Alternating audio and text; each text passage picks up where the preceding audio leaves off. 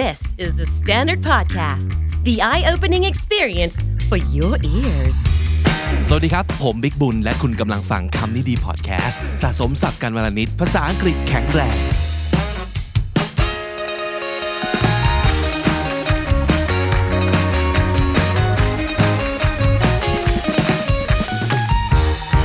คำนี้ดี episode นี้ไปกันต่อนะครับ กับซีรีส์ที่ชื่อว่า KND Idiom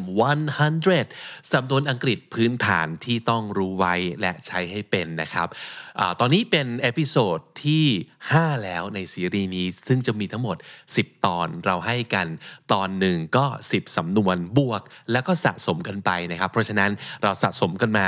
40 สำนวนแล้ว วันนี้จะเป็น 40ถึง50 นะครับ มาดูกันซิว่าจะเป็นเรื่องราวของอะไรบ้าง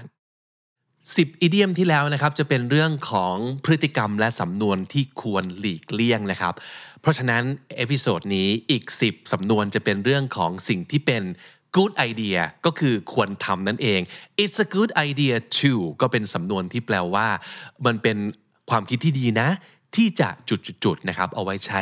แนะนำหรือว่าให้คำแนะนำกับคนอื่นว่าเขาควรทำอะไร หรือว่าเขาควรเป็นอะไรประมาณนั้นนั่นเองนะครับ ไปกันเลยครับ อันแรกเลย it's a good idea to cut someone some slack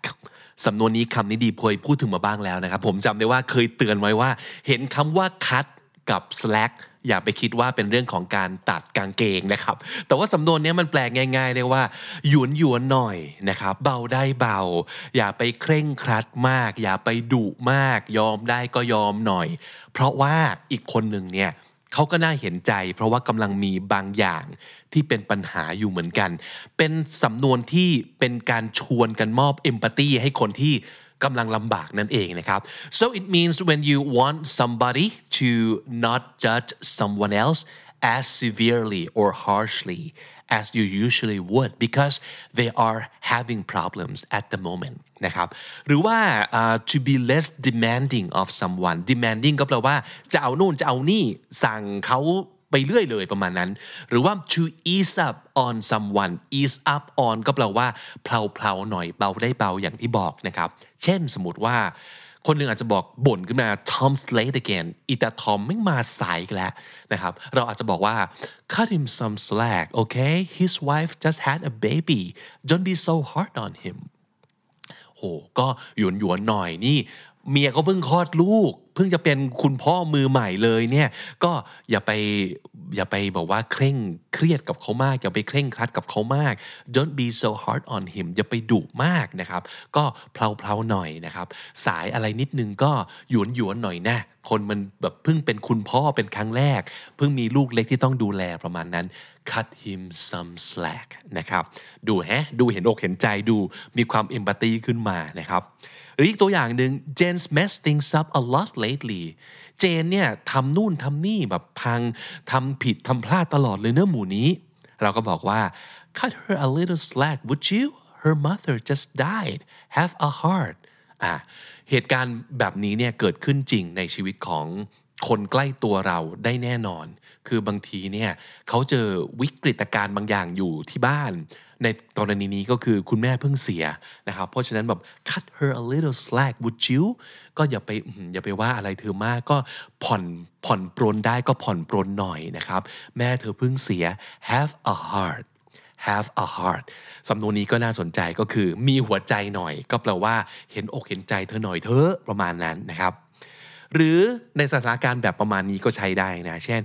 hey cut me some slack man I'm only a few bucks short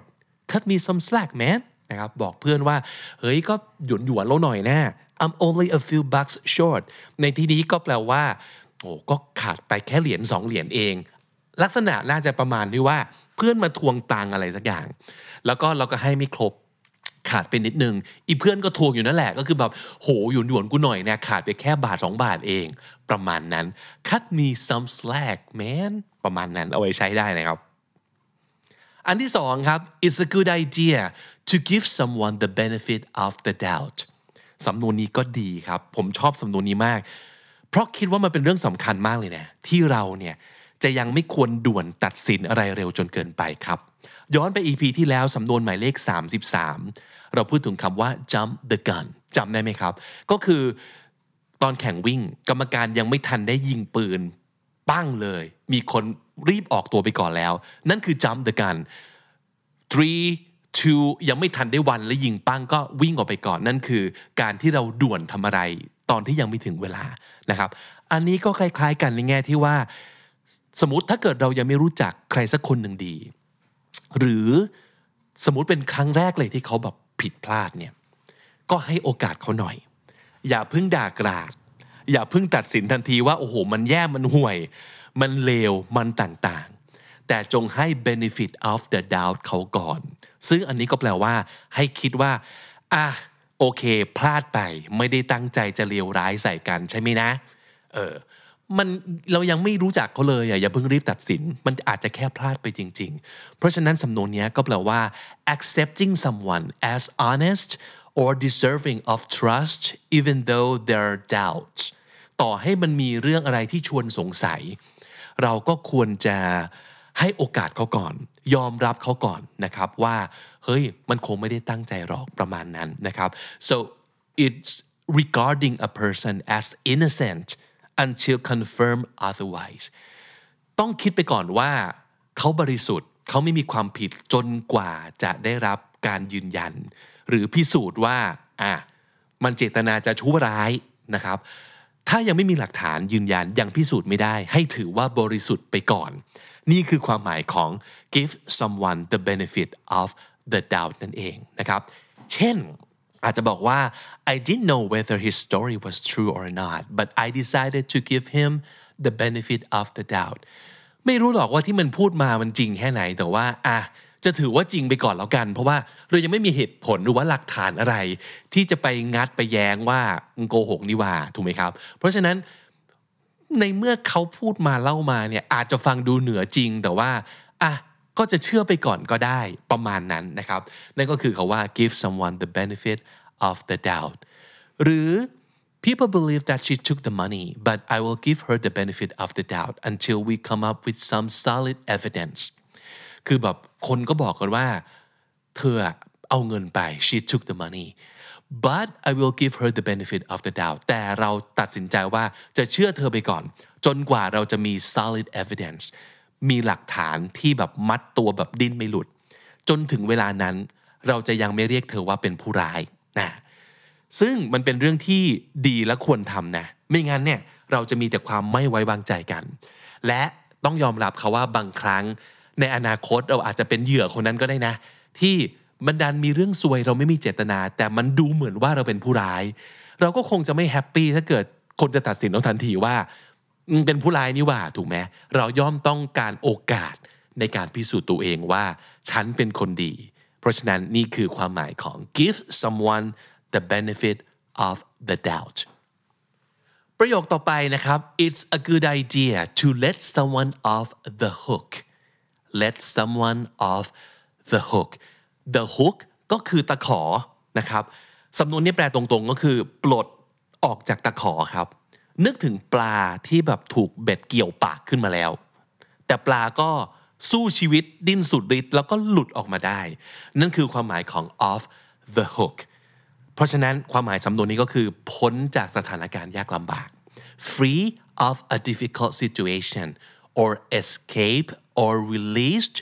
from a tough situation นะครับหลุดออกมาจากเรื่องสวยๆ ก็คือเราปล่อยใครสักคนไปจากการ โดนดุหรือโดนลงโทษนั่นเอง ซึ่งจริงๆแล้วถ้าเกิดเราตัดสินใจจะดุด่า หรือลงโทษก็ได้นะ แต่เราตัดสินใจปล่อยเขาไปก่อน let someone off from blame or trouble หรือว่า no longer have to deal with unpleasant circumstances หรือ not to hold someone responsible for something that they have done wrong เพราะฉะนั้นอันเนี้ยต่างจากเมื่อกี้ก็คือเห็นเห็นแล้วว่า เขาว่าผิดหรือว่ามันพลาดไป แต่อะจะปล่อยไปก่อน ยังไม่ด่ายังไม่ลงโทษหรือต่อให้ด่าก็ยังไม่ด่าแรง ยังแบบดุนิดนิดหน่อยหน่อยเป็นพิธี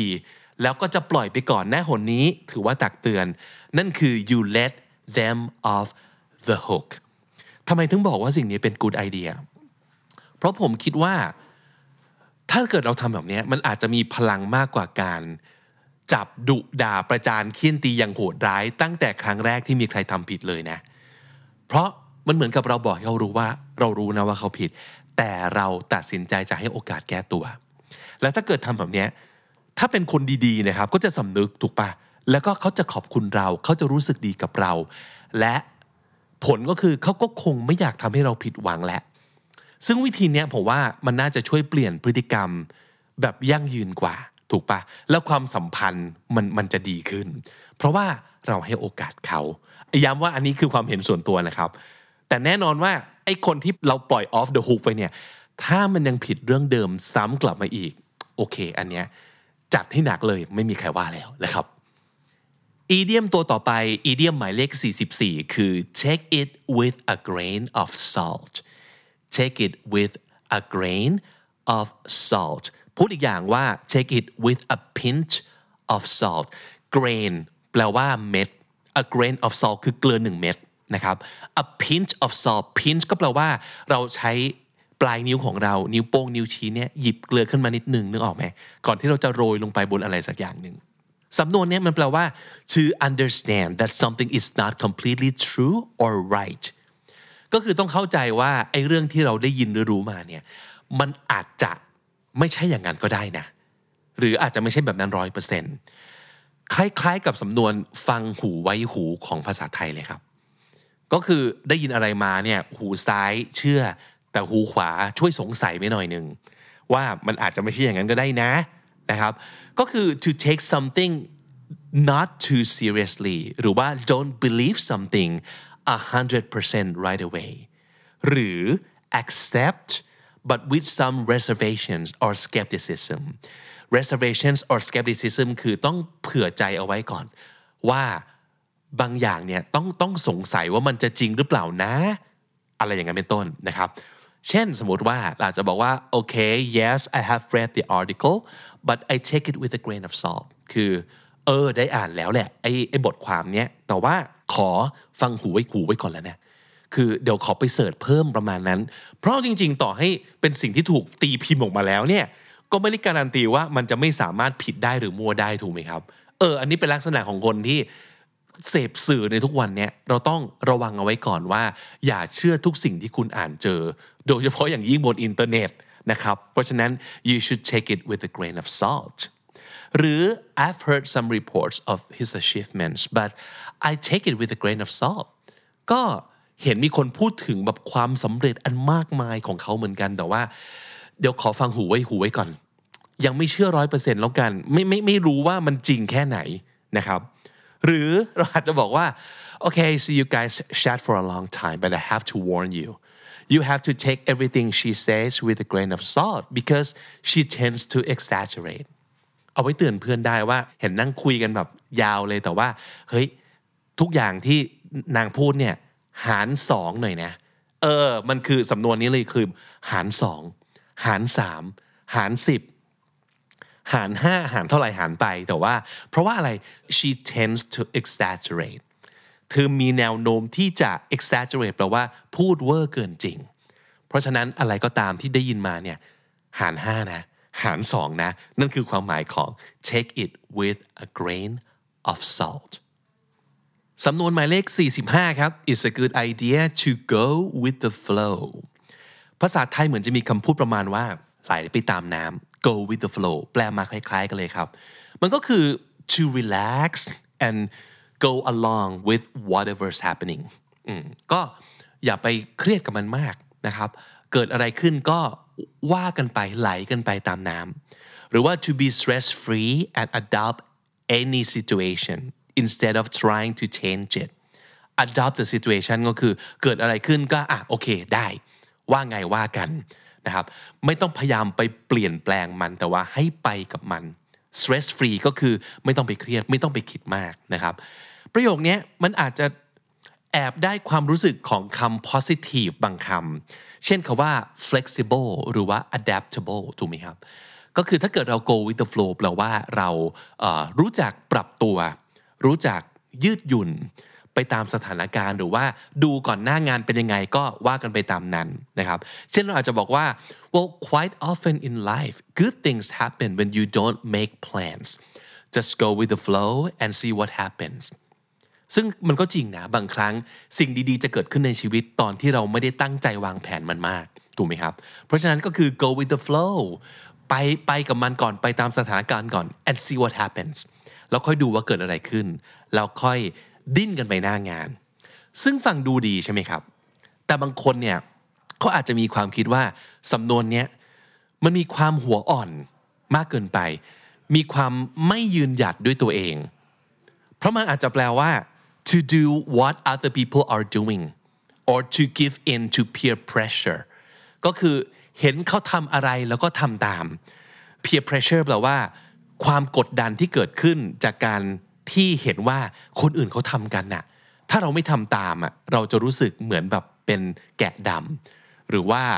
เป็นหมาหัวเน่าถูกไหมนั่นคือผลผลของ peer pressure เพื่อนเขาทำกันแล้วเราต้องทำรู้สึกต้องทำด้วยอะเออมันก็เลยเหมือนความรู้สึกของการแบบ go with the flow มันคืออย่างนี้หรือเปล่า ก็คือไม่ fight against set norms standards or behaviors อะไรก็ตามที่มันเป็นสิ่งที่เขาทำทำกันอยู่เนี่ยเราก็แค่ทำตามกันไป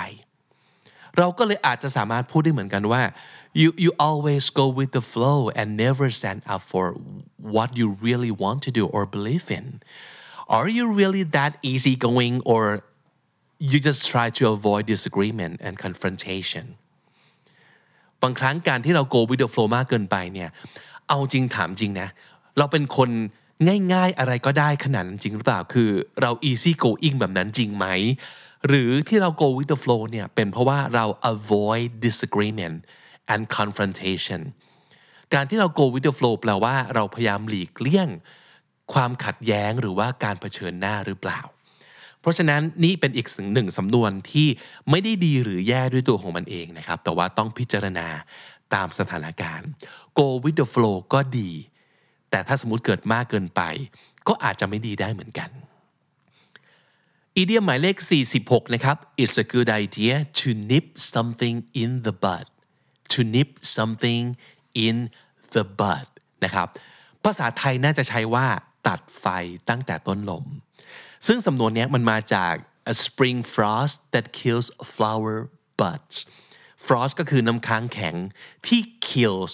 flower buds คำว่า bud แปลว่าดอกตูมนะครับ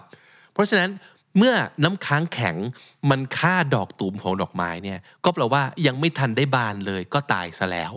ถูกไหมตัดไฟตั้งแต่ต้นลมคาว่า nip เนี่ย nip แปลว่า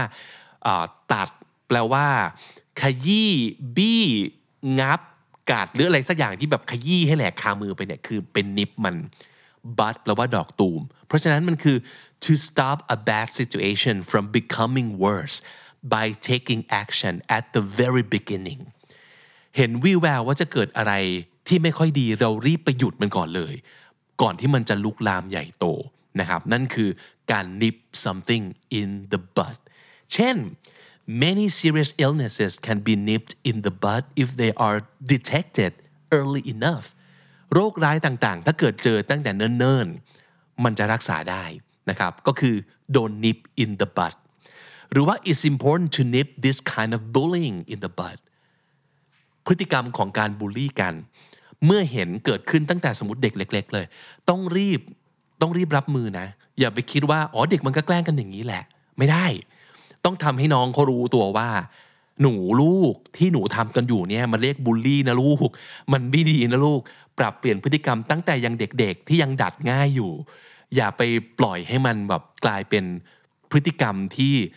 ฝังรากลึก เพราะฉะนั้นโตๆไปแล้วเนี่ยมันแก้ยาก ดังนั้นเราควร nip this behavior in the bud สำนวนที่ 47 ครับ it's a good idea to kill two birds with one stone และดูเป็นความฉลาดและประหยัดพลังงานนะสำนวนนี้ เพราะว่ามันคือการยิงปืนนัดเดียวได้นกสองตัวครับ คนไทยใช้ปืนยิง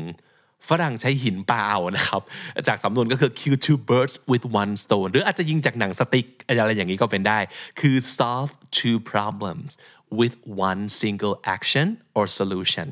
ใช้ action เดียวหรือว่า วิธีแก้ปัญหาเดียวคือ solution เดียวเนี่ยแก้ได้ถึง 2 ปัญหาในเวลาเดียวกัน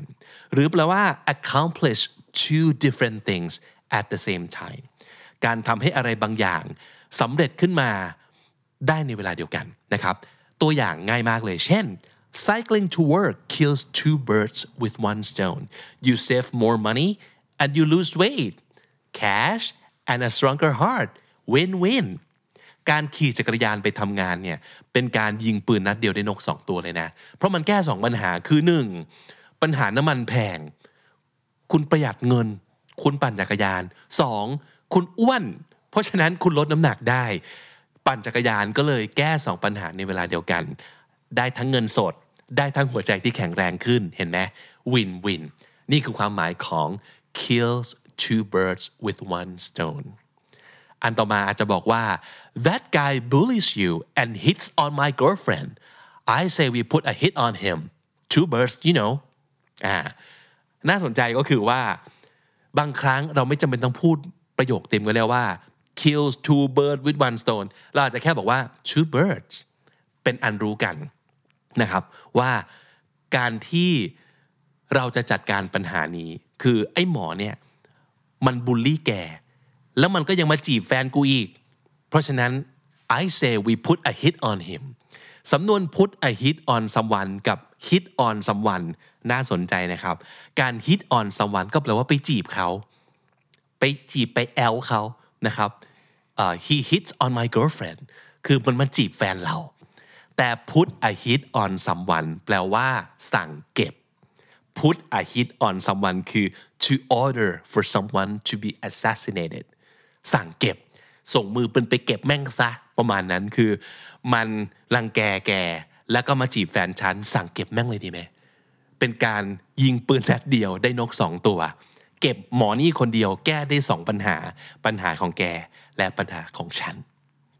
สำนวนหมายเลขที่ 48 ครับ move the needle move the needle การขยับเข็มคืออะไร สำนวนนี้ผมเคยพูดเอาไว้ในรายการ English at Work episode 3นะครับ ที่เป็น business buzzwords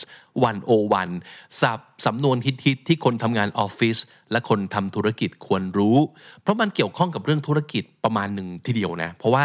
มันแปลว่า to make a difference หรือว่า to have a noticeable impact on something move the needle คือสร้างความเปลี่ยนแปลง แต่ไม่ใช่การเปลี่ยนแปลงอะไรก็ได้ ต้องเป็นการเปลี่ยนแปลงที่ noticeable ก็คือสังเกตได้อย่างชัดเจน ว่ามี impact เกิดผลกระทบเกิดการเปลี่ยนแปลง เพราะฉะนั้นเปลี่ยนแปลงนิด ๆ ไม่ใช่คาว่า move the needle move the needle ลองเห็นภาพของการทำให้เข็มกระดิก ก็คือเกิดการเปลี่ยนแปลงแล้ว เข็มกระดิกเนี่ยมันคืออะไรฮะ ลองคิดภาพของแบบมาตรวัดอะไรสักอย่างหนึ่ง หรือไอ้นี่ก็ได้ ไอ้ที่เขาจับแผ่นดินไหวอะนึกออกไหมครับพอเกิดแผ่นดินไหวขึ้นเข็มจะกระดิกก็ตีใหญ่เลย นั่นแสดงว่าเกิด Impact เกิดความสั่นสะเทือนเลื่อนลั่นขึ้นมาแล้ว นั่นคือทำให้เกิดความเปลี่ยนแปลงอย่างที่สัมผัสได้ชัดเจน เราจะบอกว่า they hired her to increase sales and she really delivered her campaign really moved the needle and puts us on the map ที่จ้างคนคนนี้มาเนี่ย เพราะว่าอยากจะให้มาช่วยเพิ่มยอดขาย and she really delivered deliver ก็คือทำได้อย่างที่ต้องการนะครับ her campaign really moved the needle and puts us on the map แคมเปญของเธอเนี่ย move the needle ก็คือทำให้เกิดความเปลี่ยนแปลงอย่างยิ่งนะครับ and that put us on the map การ put something someone on the map ก็คือ ลองนึกดูว่าเมื่อไหร่ก็ตามที่เราไปปักหมุดอะไรสักอย่างบนแผนที่ ลว่าอะไรครับ ก็คือหาเจอ แปลว่า ดังแล้ว เป็นที่รู้จัก เพราะฉะนั้น put something or someone on the map ก็คือทำให้ดังนะครับโอ้โหสร้างยอดขายทำให้บริษัทดังขึ้นมาทันทีนะครับนั่นคืออสำนวนนี้ put someone or something on the map และนั่นคือความสำคัญของ move the needle สำนวนที่ 49 it's a good idea to cut to the chase cut to the chase ตอนที่ 2 ของซีรีส์นี้นะครับสำนวนหมายเลข 14 เรารู้จักคำว่า to beat around the bush แปลว่า อ้อมไปอ้อมมาอยู่นั่นแหละไม่เข้าเรื่องสักทีจำได้ไหมครับ ถ้าจำไม่ได้ย้อนกลับไปฟังได้ตอนที่ 2 ของซีรีส์นี้นะครับสำนวนนี้ตรงข้ามเลย ก็เพราะว่ามันแปลว่า ยิงโป้งตรงเข้าประเด็นทันที ไม่มีการเกริ่น ให้เสียเวลา cut to the chase แปลว่า get to the point stop wasting time to chit chat ไม่ต้องมาชิดแชทและเสียเวลาอยากพูดอะไรพูดเลยดีกว่านะครับ เช่น I have to be somewhere in 10 minutes so can you just cut to the chase นี่เดี๋ยวอีก 10 นาทีต้องไปแล้วเนี่ยมีอะไรพูดมาเลยดีกว่า เข้าเรื่องเลยนะครับ หรือ I know everyone is super busy today so shall we cut to the chase alright here's the thing นะครับรู้ว่าวันนี้ทุกคนยุ่งมาก เพราะฉะนั้นเราจะเข้าเรื่องกันเลยนะครับ ซึ่งถ้าเกิดคุณรู้ที่มาของสำนวนนี้ผมว่ามันจะช่วยให้จำความหมายได้ดีมากๆเลยนะครับ ซึ่งก็ต้องรู้ความหมายของคาว่า cut to ก่อน cut to the chase ตรง cut to เนี่ยก็แปลว่าตัดไปที่ฉากไหนสักฉากหนึ่ง เช่นกำลังคุยกันอยู่สนุกสนุกตัดภาพไปอีกทีอ้าวเมาหลับไปแล้ว นั่นคือ cut to ใช่ไหมครับ ส่วนคำว่า chase ก็แปลว่า ไล่แปลว่าไล่ล่า ไล่กวดประมาณนี้ และ chase ในที่นี้ก็หมายถึงฉากไล่ล่า แบบฉากขับรถไล่กันในหนังเนี่ยซึ่งมันมักจะเป็นฉากที่แบบตื่นเต้นสนุกสนานเราใจที่สุดถูกไหมครับ เพราะฉะนั้นที่มาของ idiom cut to the chase ก็คือหนังนี่แหละ มันมาจากการที่คนดูเนี่ยใจร้อนแล้วคือตอนเริ่มมาคืออืดอาดเหลือเกินมึงเล่าปูมหลังตัวละครตั้งแต่เกิดคือเมื่อไหร่มันจะสนุกวะเนี่ยแบบตัดไปตอนมันขับรถไล่กันเลยได้ไหมนี่แหละความหมายของ cut to the chase so let's just cut to the chase ไม่เอาแล้วไม่ต้องเกริ่นแล้ว เข้าเรื่องเลยไปถึงตอนที่สนุกเลยนะครับอย่างสำหรับผมเนี่ยแบบเวลาดูหนังแบบซูเปอร์ฮีโร่ต่างๆ คือแบบตัดไปฉากตอนสู้กันเลยได้ไหมนี่แหละคือ cut to the chase สำนวนสุดท้ายของวันนี้ครับสำนวนหมายเลข 50 live up to expectations เอาจริงๆคำนี้ดีพูดถึงคาว่า expectations ค่อนข้างบ่อย แล้วเราก็มักจะมอบตำแหน่งผู้ร้ายให้มันอยู่เรื่อยเลย เพราะว่า expectations มันมันชอบเป็นบ่อกเกิดแห่งความเครียดในชีวิตถูกไหมคือพอโดนคาดหวังมาก เราก็ประสาทกินแล้วก็แล้วก็เฟลง่ายนอยง่ายถูกไหมครับ แต่ก็เพราะว่าอะไรเพราะว่าที่จริงแล้วเนี่ยถ้าเป็นไปได้ทุกคนก็อยากดีได้อย่างที่คนเขาหวังว่าเราจะดีหรือว่าเก่งได้อย่างคนที่เขาหวังว่าเราจะเก่งถูกไหมเราอยาก live up to expectations นี่คือความหมายของมัน คือ to be as good as expected or hoped for หรือ to achieve what is expected especially high standards คือคนหวังว่าเราจะทำได้ และไอ้ที่ทำได้เนี่ยค่อนข้างเป็นมาตรฐานสูงด้วย นั่นคือถ้าเกิดเราทำได้เรา live up to expectations เช่นเราอาจจะบอกว่า um, when I first heard the proposal I thought it sounded amazing and it turned out to live up to our expectation as well good job ก็คือ โอ้โหตอนตอนได้ยิน proposal ครั้งแรกเนี่ยก็คิดอยู่นะว่า โหเขาที่ฟังดูโคตรดีเลยอะแล้วพอทำจริงปรากฏว่า โอ้โห มันได้อย่างที่เราคาดไว้กูจอบมากๆครับ ดีมาก ก็คือทำได้สมราคาคุย คุยอะไรเอาไว้ทำได้จริง ๆ ด้วย it lives up to expectations อ่าแต่เท่าที่เคยได้ยินนะครับสำนวนเนี้ยมักจะถูกใช้ในความหมาย negative ซะเยอะเลย เช่น เราจะบอกว่า okay we heard so many good things about the city but it didn't live up to our expectations at all we're so disappointed อันนี้ก็เช่นเป็นต้นว่าเรากำลังหาข้อมูลไปเที่ยวอยู่ แล้วก็แบบโอ้โหไปอ่านเจอว่า เมืองเนี้ยต้องไปเลยดีอย่างงู้นอย่างนี้ที่พักดีวิวดีอาหารดี ผู้คนดีต่างๆ แต่พอไปถึงแล้วเนี่ยมันไม่ได้มันไม่ไม่ไม่ดีอย่างที่คิดไว้เลยว่ะอย่างที่หวังไว้ว่ามันจะดีมากๆเนี่ยมันไม่ดีขนาดนั้น it didn't live up to our expectations at all we're so disappointed นั่นคือความหมายของสำนวนนี้ เพราะฉะนั้นจะเอาไปใช้แบบ positive หรือ negative ก็แล้วแต่สถานการณ์ได้เลยนะครับ เรามากันครึ่งทางนะครับสำหรับซีรีส์ KND Idiom 100 ร้อยสำนวนพื้นฐานและสุดฮิต ที่คนฝึกภาษาอังกฤษอย่างเราเราต้องรู้ไว้ และใช้เป็นสะสมกันมา 50 สำนวนแล้ว สะสมกันต่อไปให้ครบร้อยกับคำนี้ดีนะครับ